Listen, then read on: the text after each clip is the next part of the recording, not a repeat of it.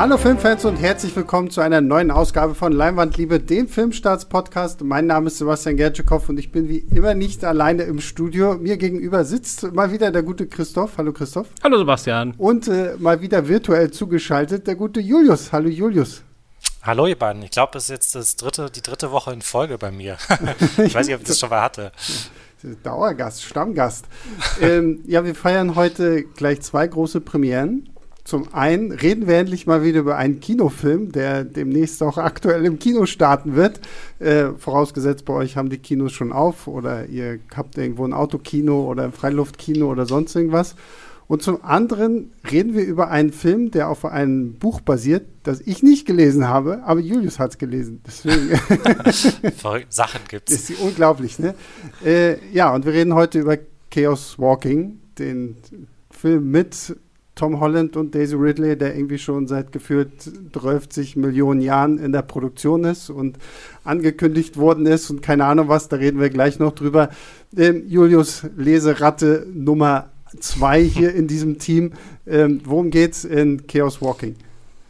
Äh, also der Film spielt auf einem Planeten namens New World im Jahr 2257 äh, in einer kleinen Stadt namens Prentice Town. Und hier lebt ein äh, junger Mann namens Todd, gespielt von Tom Holland, der ähm, bei zwei Ziehvätern aufgewachsen ist, nachdem seine Eltern gestorben sind. Und äh, das Besondere an diesem Planeten ist, dass die Gedanken aller Männer, es gibt auch nur noch Männer, nach, nachdem die Frauen ähm, im Kampf gegen die einheimischen Aliens alle getötet wurden, dass die Gedanken aller Männer hör- und sichtbar sind für alle. Also es gibt, man kann, niemand kann irgendwelche Geheimnisse bewahren. Mhm. Ähm, und dann stürzt eines Tages ein Raumschiff ab, ein kleines, und in dem ist dann tatsächlich eine junge Frau, gespielt von Daisy Ridley die natürlich für eine Menge Aufregung sorgt und ähm, der, der Bürgermeister von Prentice Town fühlt sich bedroht durch, diese, durch diesen Neuankömmling, vor allem weil dann noch ein ganzes Kolonisationsschiff folgen soll und möchte die alle töten.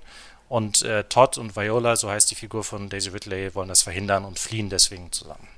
Und vielleicht muss man noch dazu sagen, ihre Gedanken hören und sehen wir nicht. Also genau, das ja, das ja ist genau das, ist das Besondere bei den, bei den Frauen. Ähm, es heißt, es ein, ähm, eine so eine Art Biowaffe war, die die einheimischen Aliens, die Speckle, äh, eingesetzt haben, die das ausgelöst hat und die hat die Frauen getötet und äh, bei den Männern diese, diesen Noise, also diese Gedanken hörbar und sichtbar mhm. gemacht. Ja, da habt ihr es, die Kurzfassung, ähm, was wahrscheinlich gerne eine Trilogie hätte werden sollen, weil die Bücher von Patrick Ness sind ja auch eine Trilogie. Ähm, mindestens drei, glaube ich sogar. Vielleicht gibt es sogar noch mehr mittlerweile. Keine Ahnung. Also oder eine Vorgeschichte? Ich glaube, es, gibt, es gibt noch eine Vorgeschichte. Achso, ja gut, sowas. das kann sein. Also auf jeden Fall gibt es die Chaos Walking Trilogie als, mhm. als Buch.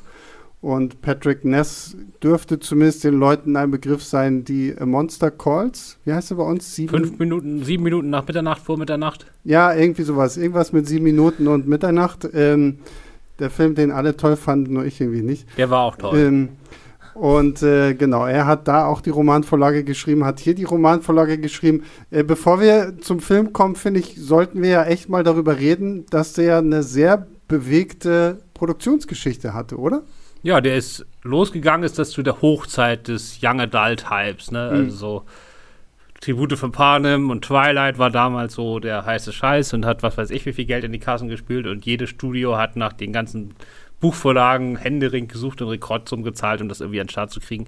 Ich glaube, das erste Mal, dass über Case Walking Verfilmung geredet wurde, war so 2011. Mhm. Und dann wurde eine völlig absurde Entscheidung getroffen, die ich bis heute nicht verstehe, die ich aber absolut super finde. Charlie Kaufman, der verrückteste Drehbuchautor Hollywood, der diese komplett abgefuckten Mindfucks geschrieben hat, wie Adaptation, Vergiss mein nicht, Syndic Dosh New York und was weiß ich. Und jetzt letztes Jahr hatte er auf, auf Netflix diesen Film I'm, yeah, thinking, I'm of ending, thinking, of ending, ending Things. things. Ja. Also wirklich diese absoluten mega intellektuellen Mindfucks, wenn so ein, wenn, was ich, so ein Typ mit IQ 180 mal sagt, heute habe ich mal Spaß zum Frühstück. Sowas schreibt Charlie Kaufman. Und der wird angeheuert, um diesen YA-Kram zu adaptieren. Und ich weiß nicht warum, aber. Na, vor allem, er ist, er ist doch aber auch irgendwie relativ früh wieder abgesprungen, oder nicht? Also, ja, ja, es also ist jetzt kein vollständiger Charlie Kaufman. Nee, nee überhaupt nicht. Also, es sind nur einzelne Dialogsätze noch mhm. drin von ihm, aber er hat eine komplette Fassung dieses ja, Films ja, geschrieben. Ja. Und dann waren halt aber drumherum und davor und danach halt eben noch x andere Autoren und Autorinnen irgendwie damit beschäftigt. Ähm, Und das ist ja dann wirklich, also 2011 hat sich das Studio die, die Filmrechte gesichert und dann ging es halt im August 2017 los mit den Filmrechten. Das heißt, es wurde ganze sechs Jahre lang daran rumge äh, äh, mit den Dreharbeiten. Dann ging, wurden also sechs Jahre lang daran rumgeschrieben. Ähm, das heißt, da kann man sich ja irgendwie schon vorstellen, dass in der Zeit eine Menge, über eine Menge Schreibtische gewandert ist, das, äh, das Drehbuch und dabei eine Menge äh, umgestellt und, und geändert wurde. Ja, genau. und dann gab es irgendwie auch noch das Problem, dass es auch noch Nachdrehs geben sollte, die dann aber immer wieder verschoben wurden, weil Daisy Ridley musste für Rise of Skywalker vor die Kamera, Tom Holland für hier Far From Home, den zweiten Spider-Man-Film.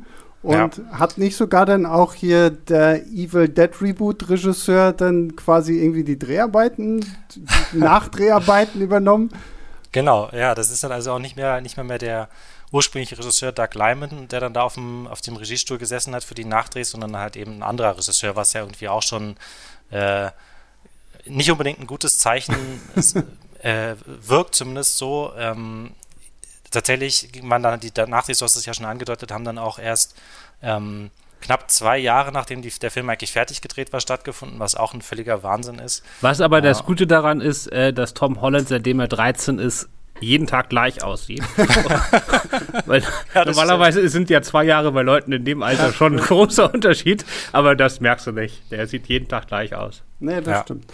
Also äh, schlussendlich jetzt dann halt tatsächlich echt, ich habe dann jetzt nochmal nachgeguckt, ne? Also das hat wirklich zehn Jahre gedauert von, vom Erwerb der Filmrechte bis jetzt der Film bei uns hier in Deutschland im Kino startet. Also 2011 bis 2021. Ist ja schon ganz schön verrückt. Wobei man sagen muss, dass das bei Buchadaptionen dieser Größe absolut nichts Ungewöhnliches ist. Das große Problem ist halt, die haben halt mitten während des Hypes angefangen und kommen jetzt ins Kino, ja, eben, wo ne? das Thema so, eigentlich ja. so gefühlt komplett seit vier Jahren komplett durch ist. Ja. ja. Also ich weiß auch schon gar nicht mehr, wann die letzte Young Adult Novel irgendwie im Kino war. Ich weiß jetzt so hier mit hier Shadow and Bone hat Netflix ja jetzt zumindest irgendwie den Versuch gestartet, da irgendwie im Serienbereich was zu machen, aber im Kino ist es schon lange, lange her, dass ich ähm, sowas geguckt habe. Vielleicht Deswegen, ist ja The Darkest Minds oder wie der hieß. Es gab schon noch eine Menge, aber das Ding ist auch, ich gucke ja alles. Hm. Das Einzige, was, wirklich alles. Das Einzige, was ich mir nicht mehr angucke, also in der, wo ich nicht mehr darauf achte, dass ich wirklich alles sehe,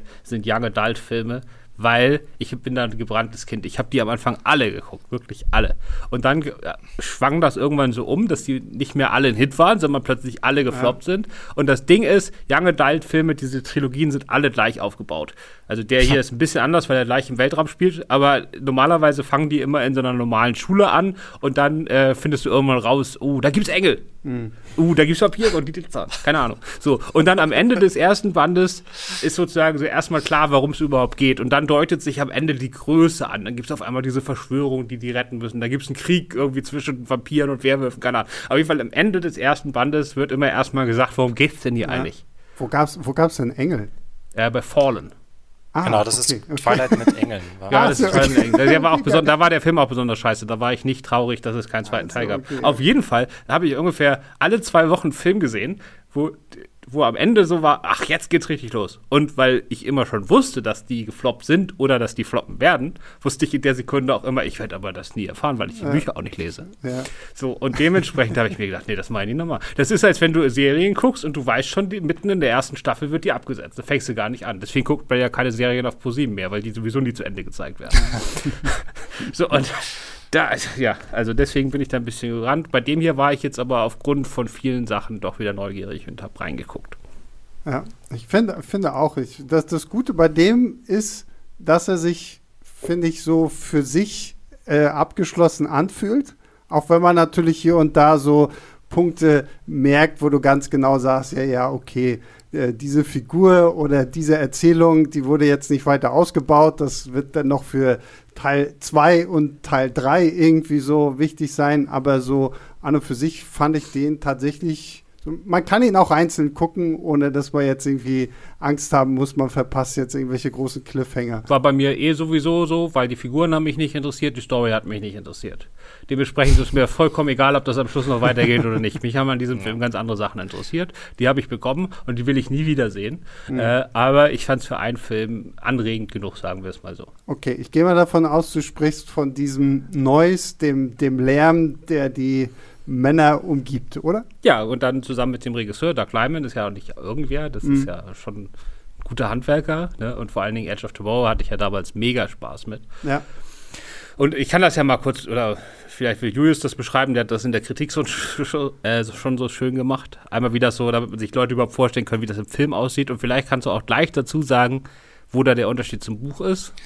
Äh, ja, genau. Also im Buch ist es wirklich so, man muss sich das wirklich vorstellen, ähm, äh, da wird dieser, dieser Noise vor allem mit verschiedenen Schriftarten und verschiedenen verschiedenen großen Buchstaben ausgedrückt. Das ist also wirklich, hat man teilweise so eine, so eine Doppelseite vor sich, die halt in der halt komplettes Chaos ist. Sieht irgendwie aus, als wäre da irgendwie eine Katze mit äh, schwarzen Pfoten drüber gelaufen und hätte überall irgendwelche, äh, hätte es irgendwie alles durcheinander gewirbelt und alles irgendwie ähm, kaputt gemacht. Das hat aber eine sehr gute Repräsentation ist von diesem absoluten akustischen Chaos, was es halt irgendwie geben muss. Und das wird halt im Film ähm, so umgesetzt, dass halt wirklich jeder Mann und jeder äh, junge Teenager auch schon ähm, so eine Wolke um den Kopf hat, die irgendwie so, so wie so ein, ja, halt einfach wirklich, jetzt würde jeder seine private Regenwolke mit sich herumtragen.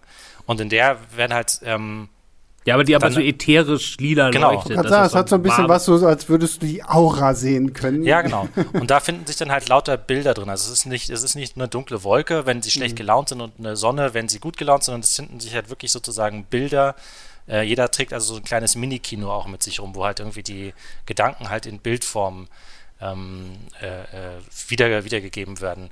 Und was ich halt aber das, das Besondere fand und das Schöne fand, ist, dass halt, dass es nicht dabei äh, bleibt, sondern dass sie sich sogar noch einen Schritt weiter wegbegeben von der Buchvorlage, was ich immer gut finde und ähm, das sogar so machen, dass sie die, diese Noise tatsächlich sogar als Waffe oder als Werkzeug einsetzen kannst. Also es gibt dann eine Szene, nachdem Viola auf, der, äh, auf, äh, auf dem Planeten abgestürzt und, und vor den Leuten da in Prentice Town flieht, dann wird sie auf einmal von so einem Zaun umgeben, der so aus dem, nie aus dem Nichts um, aus dem Boden schießt und man denkt, okay, haben die jetzt irgendwie so eine futuristische Falle hingebaut oder sowas und dann stellt sich heraus, nein, das war eine mentale Projektion des, äh, des Bürgermeisters von, von Prentice Town, der, der, der Oberbösewicht hier ist sozusagen. Und ähm, solche Szenen gibt es immer wieder. An einer Stelle gibt es auch ziemlich am Anfang, ähm, da benutzt äh, ähm, Todd dann so eine quasi eine, eine mentale Sch Schlange, um ein Pferd zu erschrecken von einem, mhm. von einem, äh, sag mal, einem Rivalen oder einem, ja, einem dem er, mit dem er sich nicht gut versteht oder sowas. Ja, und dann, dann scheut das Pferd natürlich, weil das denkt, irgendwie eine Schlange kommt auf mich zu oder sowas. Also es ist schon ziemlich, ziemlich clever. Da gibt es viele solche Momente. Ähm, ich muss sagen, ich, ich fand es auch ganz cool. Was mich so ein bisschen gestört hat, war irgendwie so dieser Punkt, dass gerade an, an äh, wie heißt er? Todd? Todd, mhm. äh, Tom Hollands Todd, ähm, dass, dass die, seine Gedanken immer so komplett unkontrolliert teilweise irgendwie rauskommen und er, er hat ja dann wie so ein, so ein Mantra, wenn jemand nicht sehen soll, was er denkt, dass er dann irgendwie immer, ah, mein Name ist Todd Hewitt, mein Name ist Todd Hewitt, mein Name ist mhm. Todd Hewitt. Ähm, wo ich mir immer so ein bisschen, während ich schon im Kino saß, dachte ich so, ist das jetzt so schwer, jetzt mal nicht an irgendwie eine Sache zu denken? Ich, find, ich finde, dieser, dieser Film hat diesen, diesen Gedankenprozess manchmal auch ein bisschen. Äh, ja, ja, aber das ist in dem Moment, wo du nicht an eine Sache denken willst, denkst du ja schon an sie. Allein ja. das, mit dem, das ist doch mit dem rosa Elefanten, was man immer sagt. So, ne? also ja, klar. Denk jetzt aber, mal nicht an einen rosa Elefanten. aber halt auch so, so, so in einem Gespräch. Also während ich jetzt mit euch rede, habe ich ja auch gar nicht die Kapazität, jetzt noch groß an irgendwas anderes zu denken. So. Und äh, ähm, das fand ich manchmal ein bisschen merkwürdig. Teilweise fand ich es dann auch ganz witzig, weil es natürlich auch für ein paar unterhaltsame äh, Gags ja, genau. also der, der, offensichtlichste Gag, bringen wir den aus dem Weg, den können wir hier auch verraten an einer völlig unfass, äh, unpassenden Stelle im Film und man denkt sich als äh, Zuschauer eine Sekunde lang, bis man es durchschaut, auch what the fuck ist denn jetzt los? Weil dann fangen die halt an rumzuknutschen. Mhm. Todd und, und Viola. Und man denkt sich so, da haben sie jetzt aber ein paar Schritte übersprungen, ne? Ja, ja. So, und dann geht die Kamera ein bisschen nach links und man sieht, dass die echte Viola so daneben sitzt und sich das anguckt und sagt, what the fuck ist hier los? Lass den Quatsch mal. Äh, das ist ja ganz nett. Ja. Ganz nett. Aber ja, solche Gags kommen dann halt auch. Und es ist halt auch richtig unkontrolliert, es ist halt im Schlaf, weil auch Träume visualisiert werden. Das fand ich auch gut, ja. Interessant fand ich auch, und ich glaube, ich weiß nicht, da muss Julius mal sagen, wie das denn quasi irgendwie im Buch auch gelöst wird.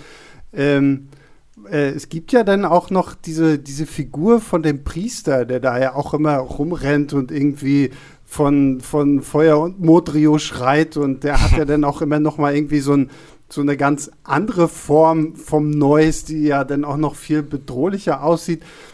Und da finde ich, gehen wir jetzt vielleicht so ein bisschen in diesen Punkt rein, wo ich halt bestimmte Sachen einfach auch zu überhastet fand, weil diese ganze Figur von dem Priester, die wird irgendwie aufgebaut, aber ich finde, da wird nie was so wirklich draus gemacht in diesem Film. Ist das im Buch wenigstens Genau, das ist, können wir kurz noch sagen, das ist der Aaron und gespielt von David Lovo. Ja, also das ist, das ist wirklich eine von den, von den Figuren, wo ich sehr, sehr, sehr enttäuscht war. Ähm, weil der hat, dieser Priester hat halt wirklich in den, ähm, in dem Buch hat er sowas von Leonardo DiCaprio und The Revenant, der sich quasi irgendwie immer von den, von den brutalsten Verstümmelungen und, und Verletzungen, die ihm irgendwie zugefügt werden, irgendwie auf, auf unfassbare Art und Weise immer wieder erholt und sich immer wieder an die Fährten von Todd und Viola heftet und sie wirklich echt so wie so ein, ja, wie so ein böser Racheengel oder sowas verfolgt. Und das hat halt hier überhaupt nicht ansatzweise eine ähnliche, eine ähnliche Wirkung oder sowas. Also du hast halt diesen, diese Figur, die die ganze Zeit mit so einer feurigen Noise-Aura rumrennt und irgendwie ähm, irgendwelchen so mystischen Kram vor sich hin brabbelt, aber die bleibt halt komplett blass, wirklich komplett. Und mhm. ähm, mit Mats Mikkelsen als der, als der andere Bösewicht ist es eigentlich genauso. Der ist halt auch leider total blass. so ein bisschen so wie auch als, äh, ähm, na, wie heißt der nochmal in Doctor Strange 2, wo er irgendwie auch, ja. genau, wo er irgendwie auch so, so ein Bösewicht, so ein Wegwerfbösewicht leider ist. Obwohl er sogar noch mehr, äh, eine deutlich größere Rolle spielt im, als, in der, als in der Buchvorlage. Da wird er nämlich erst ganz am Ende sozusagen als, als der große Bösewicht für den zweiten und wahrscheinlich den dritten Band, den ich nicht mhm. gelesen habe, ähm, in, in Stellung gebracht. Ja, also bei Mats Mikkelsen bin ich auch vollkommen bei dir. Also das finde ich war auch, Mats Mikkelsen ist so unterfordert, finde ich, in diesem Film so und kann überhaupt nicht so wirklich mal so zeigen, was er kann und ist halt auch so random Bösewicht Nummer 333, der mal irgendwie so ein bisschen, erst ist er ein bisschen nett, dann, dann merkst du ja, okay, irgendwas ist mit dem doch nicht koscher und dann weißt du halt, ja, okay, der ist böse so und das war fand ich langweilig. Genau das gleiche wäre auch Nick Jonas hier in diesem Film, wo du auch merkst, so, er spielt so eine, ich glaube, er ist der Sohn vom, vom Bürgermeister, mhm. ähm, der auch so eine Rolle spielt, wo du denkst, okay, die, der hat in diesem ganzen Film nicht wirklich was zu tun, aber du hast so genau das Gefühl, okay, das ist der klassische, das ist das, der klassische Aufbau für das Liebesdreieck, was wir in gefühlt auch jedem Young Adult Novel Ding irgendwie haben müssen. Ähm, aber was hier halt auch so überhaupt nicht zur Geltung kommt. Also Echt, fandest du das? Also das fand ich, habe ich überhaupt nicht so wahrgenommen. Es ist ja eher im Gegenteil, dass er so ein bisschen creepy auch ist und so. Also da jetzt es ist ja, also dann ist es, ich fand es sogar eigentlich erfrischend, dass es ausnahmsweise mal nicht dieses Liebesdreieck gibt, was ja sonst, wie du schon gesagt hast. Ja, na, da, dass es das nicht gibt, finde ich auch gut. Aber ich hatte so in meinem Kopf so, okay, wahrscheinlich ist diese Rolle im, im Buch genau dafür gedacht, dass wir dann irgendwann so, dass Viola sich zwischen Todd und diesem Davy, wie er heißt, irgendwie entscheiden nee, nee. müsste. Oder nee, nee, also im ah, Buch okay. ist es auch so, im Buch ist er quasi der, also er ist, ist er quasi der Verfolger Nummer eins und dann kommt Aaron, Verfolger Nummer zwei, und, und der, der Bürgermeister ist eher so im Hintergrund. Ähm, ja, so, okay. So, und, genau. Genau, aber das kann man nochmal sagen zur Story. Das ist bei vielen von diesen ersten Teilen einer Fantasy. Der ganze Film besteht eigentlich nur daraus, dass sie irgendwie von Dorf A nach Dorf B mhm. kommen müssen und irgendjemand verfolgt sie. Kann man natürlich auch einfach sagen, ist eigentlich ein ganz klassischer Western der bloß halt im Weltraum spielt. Ja, ja das fand ich, das ist übrigens ein interessantes Stichwort, weil ich fand, ähm, eine Sache, äh, die ich auch noch ziemlich ähm, interessant zumindest fand, ist halt so dieser, dieser Look des Films. Also es ist ja wirklich, es wird halt sehr, sehr viel auch an Western ähm, Bildsprache irgendwie aufgerufen. Du siehst ja die ganze Zeit so äh, kernige Männer mit Bärten in Pelzmänteln und Hüten, die irgendwie auf Pferden durch die Gegend reiten. Aber dann haben sie halt eben so futuristische Sci-Fi-Pistolen mhm. und haben halt irgendwie im Hintergrund stehen halt so Sci-Fi-Gebäude und dann gibt es natürlich Raumschiffe und Aliens und alles. Also es ist schon irgendwie eine, eine, eine ganz spannende Mischung, zumindest so auf visueller Ebene. Ja, das stimmt. Das, das fand ich auch ganz nett. So, auch so die, die, dieses Dorf, dieses Prentice Town am Anfang wirkt ja auch mehr wie so eine Western-Stadt, hat nur noch irgendwo der Saloon gefehlt und sowas. Ähm, das, das fand ich auch nicht schön. Was ich da dann wiederum schade fand, dass diese ganze Geschichte mit diesen, heißt es, Speckle? Mhm. Die, die, den, quasi den Ureinwohnern des Planeten. Da wird halt auch nur einmal irgendwie kurz drauf eingegangen, als äh, Todd da irgendwie sich gegen so ein, so Speckle irgendwie verteidigen muss. Und ansonsten werden die halt auch immer nur erwähnt, aber du hast schon so das Gefühl, okay, da steckt noch eine viel größere Story irgendwo dahinter, die aber auch hier wieder nur so Name-Dropping und das war's und wir müssen Na, es ist halt ein, wir wollen das ja nicht spoilern, aber es gibt halt einen großen Twist. Und äh, dafür sind sie halt da. Das wurde aber mit Indianern in Western auch schon oft genug gemacht. Ja, naja, aber trotzdem. Also, das, ich finde, du merkst halt, okay, da, da steckt halt noch irgendwo Potenzial auch in dieser Welt und in diesen Speckle und keine Ahnung was. Und ja, gut, wahrscheinlich Das- ja. werden. Das ist die große Stärke, also die, das Worldbuilding von diesem Film. Also Ja. Man kann sich diese Gesellschaft vorstellen, aber er erzählt da drin halt nur eine ganz kleine Sache, nämlich eine Reise von A nach B. Mhm. Und äh, das sieht gut aus, aber er guckt da kaum mal nach links und rechts. Sachen werden allenfalls angedeutet, aber das ist alles, das ist nie in den Bereich bekommen, wo mich das wirklich interessiert hat. Mhm. Also mehr so, das, mehr so das Gefühl von, das könnte interessant sein. ja. Und die Reise selbst, dass ich da nicht abgeschaltet habe, liegt eigentlich äh, hauptsächlich an der Chemie zwischen Daisy Ridley und Tom Holland, die überraschend gut war. ja, Äh, die haben auch beide ihre humorvollen Momente schön trocken serviert und so. Das hat schon Spaß gemacht. Und dann das, warum ich es jetzt halt, in, den, ich finde den Film nicht sonderlich gut, aber ich finde ihn interessant, weil dieses ganze Noise-Ding, abgesehen von diesen kleinen Gags, die äh, Julius ja schon erklärt hat, wo er da noch ein paar visuelle Sachen macht, ist halt wirklich als Gimmick unfassbar nervig. Also es macht keinen Spaß, diesen Film zu gucken. Den als reinen Unterhaltungsfilm zu gucken, ist eine Tortur. Und ich sage jetzt als Kritiker, das ist das, was mir daran gefallen hat, weil quasi das sozusagen dieses, was Julius schon beschrieben hat, wieder später auf den Buchseiten vorliest, wo du auch erstmal umblätterst und sagst, ach scheiße, das muss ich jetzt lesen oder das muss ich jetzt irgendwie entschlüsseln. Ja, wo du dann dich jetzt auch nicht drüber mega freust, wahrscheinlich beim zehnten Mal, beim ersten Mal sagst du, uh, das ist ja interessant. So. Und dieses Nervige oder wie, wie, wie, wie chaosmäßig oder wie also da zu wohnen. Ich meine, du kannst ja auch nicht neben Typen schlafen, wenn der, sobald der, der Erste, der eingeschlafen ist, fängt, fährt dann diesen Traummotor da ab und dann geht das da, was weiß ich, träumte von wilden Verfolgungsjagden und du liegst daneben und musst irgendwie einschlafen. Ich finde das alles, so- also diese Welt ist der totale Horror. Und ich finde, das kommt so einigermaßen rüber. Das fand ich halt interessant. Deswegen sage ich auch jetzt, mir reichen diese, ich weiß nicht, wie lange der ist, 100 Minuten und dann, ich brauche auch selbst, obwohl die Welt irgendwie, mir scheint, als man da noch was rauskitzeln müsste, ich hätte keine Lust auf den zweiten Teil. Aber als einmalige Erfahrung fand ich es halt echt interessant. Ja.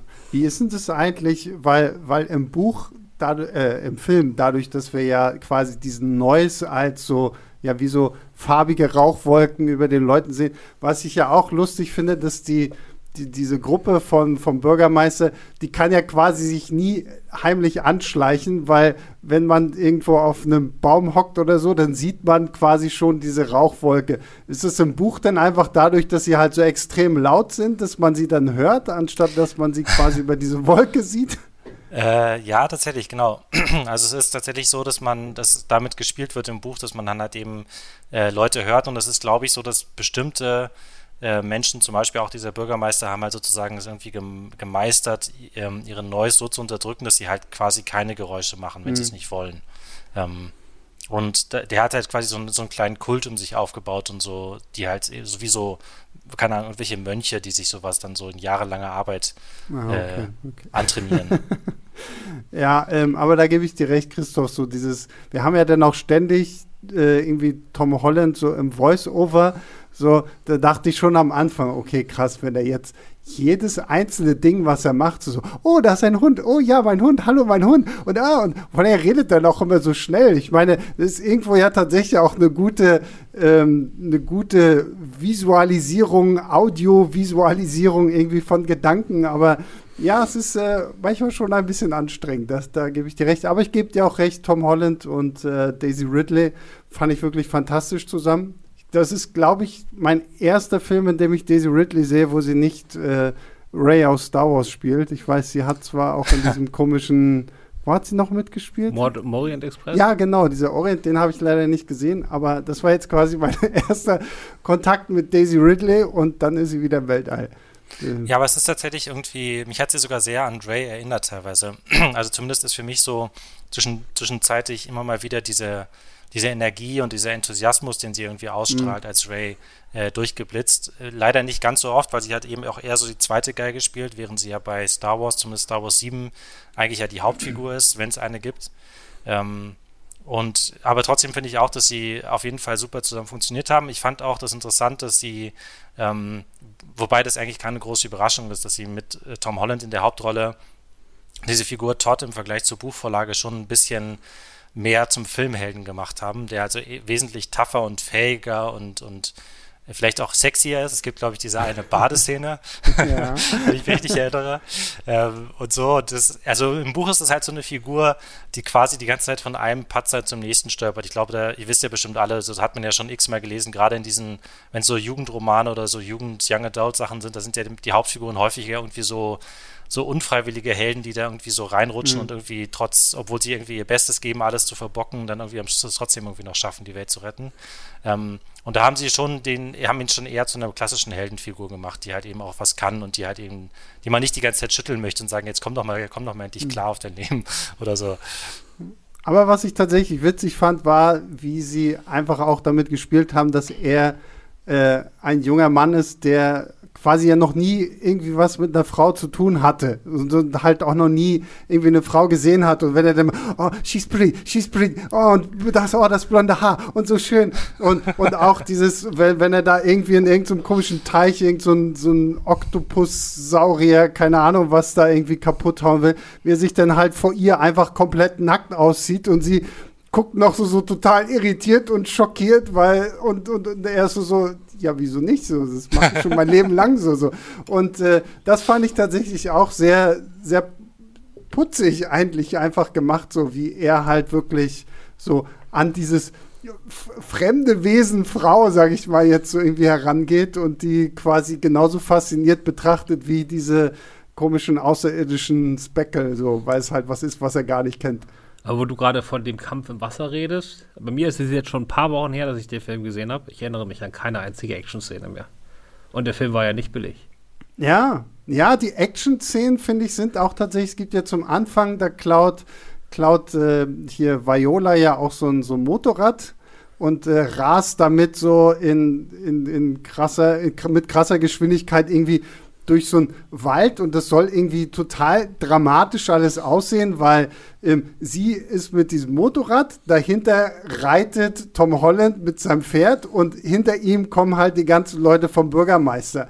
Und diese ganze Szene, dann, das Problem ist, glaube ich, dass die Kamera zwischenzeitlich halt wirklich so hinter Daisy Ridley kommt und du dann erkennst, ja, okay, sie haben ihr einen schönen Weg gemacht, auf dem sie einfach nur geradeaus fahren muss. So, und wenn die Kamera aber so von der Seite kommt, dann, dann siehst du sie halt ständig an irgendwelchen Bäumen vorbeiflitzen, wo du denkst, oh krass, vielleicht knallt sie gleich irgendwie gegen den nächsten Baum oder so.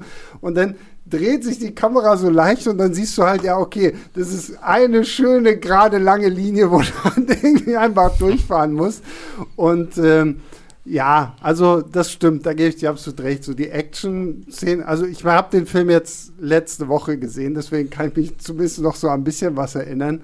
Aber viele Sachen fallen halt auch einfach durch. Was ich auch interessant fand, war, ähm, was ich nicht so ganz gewusst habe, und Julius, ich komme wieder zu dir als derjenige, der das Buch gelesen hat.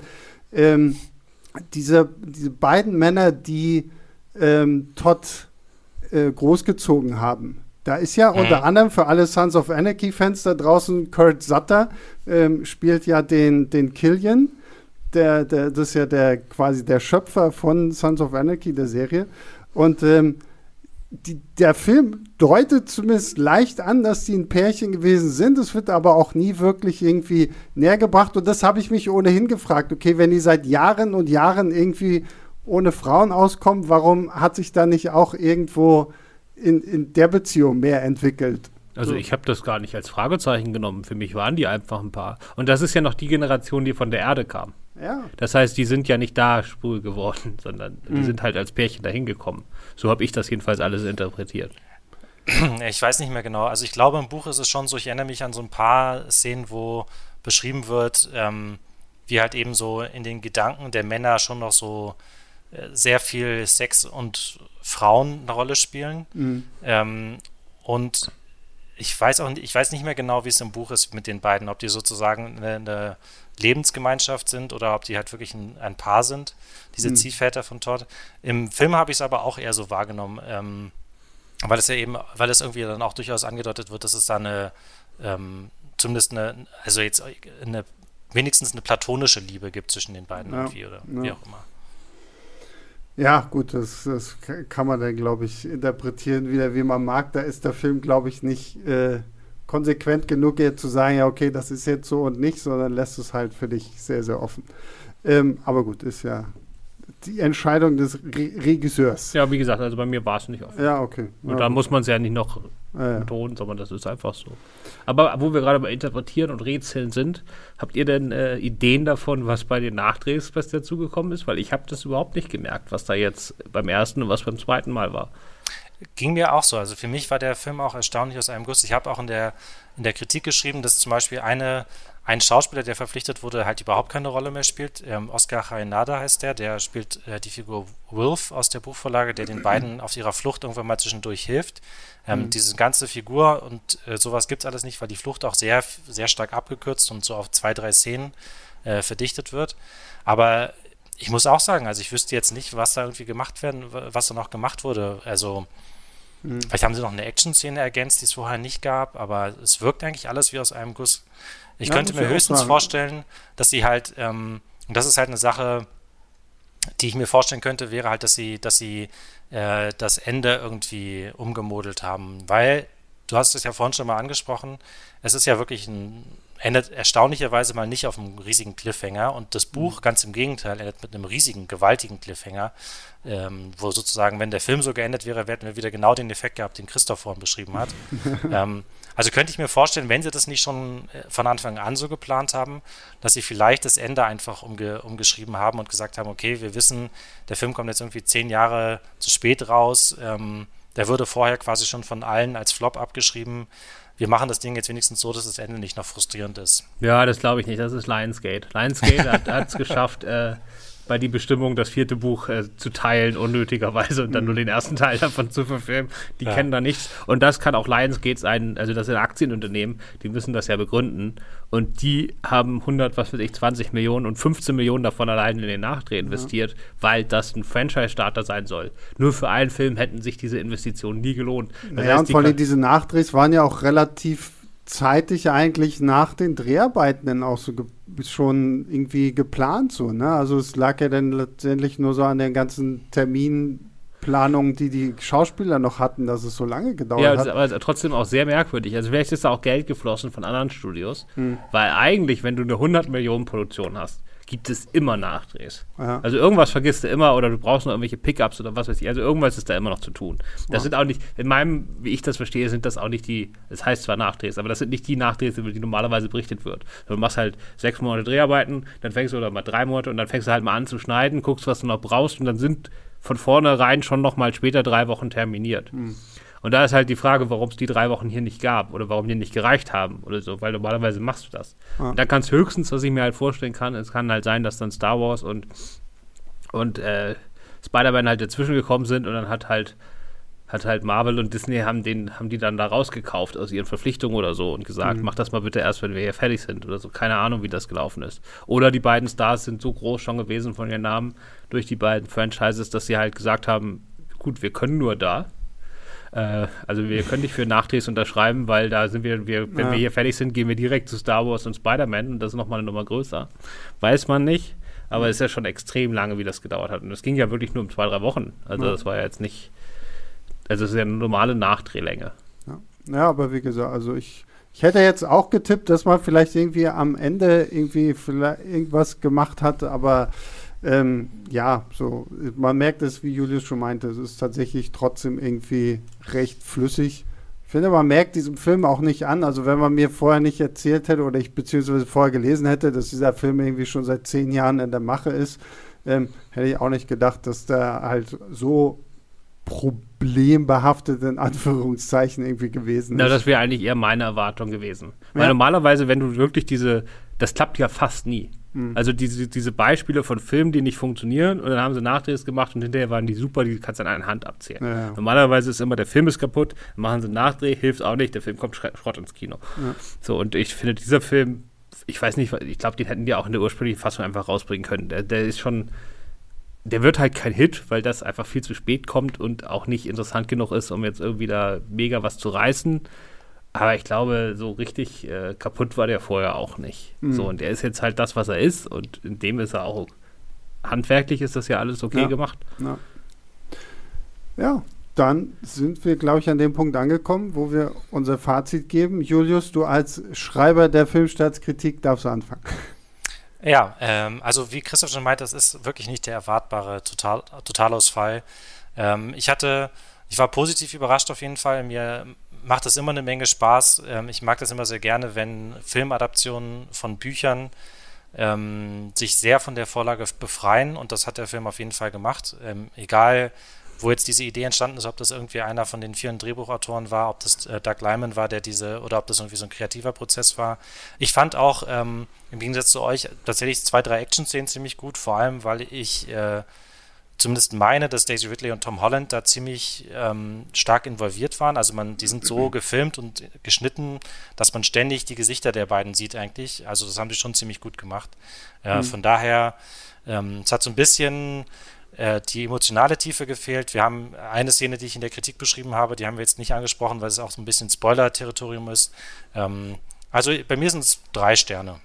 Ich fand den okay. Mhm.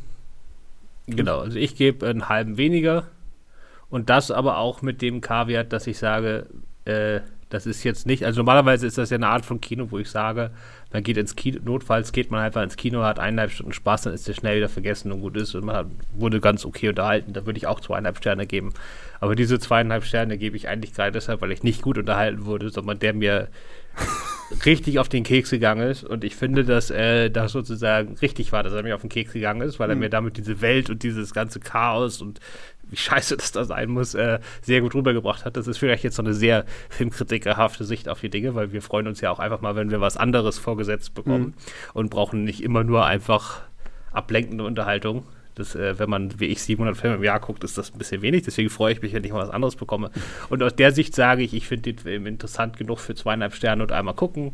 Aber nicht, wenn man einfach nur sagt, man will einfach eineinhalb Stunden schnell unterhalten werden und dann gut ist. Dafür ist es, äh, glaube ich, gerade bei den vielen Filmen, die jetzt anlaufen und man nur Eskapismus will, da gibt es, glaube ich, äh, Alternativen mit King Kong zum Beispiel. Solche Sachen. Ach, also, also ich gebe auch zweieinhalb, aber ich würde genau andersrum sagen als du. Ich würde nämlich genau sagen, dass das halt wirklich so, so das ist halt einfach ein unterhaltsamer Blockbuster, der vor allen Dingen durch die äh, gute Chemie zwischen seinen beiden Hauptdarstellern irgendwie lebt und halt, äh, wie Christoph ja schon meinte, irgendwie eine interessante Welt äh, darstellt. Ähm, ich gebe aber auch Julius recht, dass halt einfach irgendwo so ein bisschen das Herz fehlt. Da finde ich, hätte man sich vielleicht so ein bisschen mehr noch auf die Charaktere und deren Entwicklung äh, konzentrieren müssen. Aber prinzipiell fand ich den ganz Das ist auch allgemein so eine Entwicklung, wo ich mich frage, wo das herkommt. Diese Art von Film ist deutlich kürzer geworden in den letzten zehn Jahren. Na, ist doch also gut. Bei, ja, aber sozusagen da bleibt aber das auf der Strecke. Ja, also die haben da noch Raum, weil ich meine, also vor zehn Jahren hätte man immer gesagt, so 135 Minuten, um die Welt zu etablieren. Mhm. Und jetzt sind dann solche, selbst solche Sachen, wo du überhaupt erstmal erklären musst, worum es geht, sind trotzdem, wie lange ist denn der jetzt? Der ist so nicht lang, oder? Der war nicht sonderlich lang. Ja, also eine 100 Minuten oder ja, so. Also das ist ja super kurz. Wenn ich erstmal erklären muss, anderer Planet, dann kommt da erstmal jemand an. Dann habe ich irgendwie zehn Figuren. Dann muss ich erstmal diesen ganzen Noise-Kram erklären. Dann können die auch nicht mehr viel mehr machen, als von A nach B zu latschen mit drei Szenen dazwischen. Ja. Deswegen da ist das, ist das halt schwierig. Ne? Aber ich finde, dieser Film hat es trotzdem halt gut hingekriegt, jetzt halt auch ohne irgendwie extrem lange Expositionsmonologe da das halt irgendwie aufzubauen. So, ne? Auf jeden Fall. langweilig ja. habe ich auch nicht behauptet. Ja, ja, ich habe nervig gesagt, aber nicht, gelangweilt habe ich mich nicht. Ja.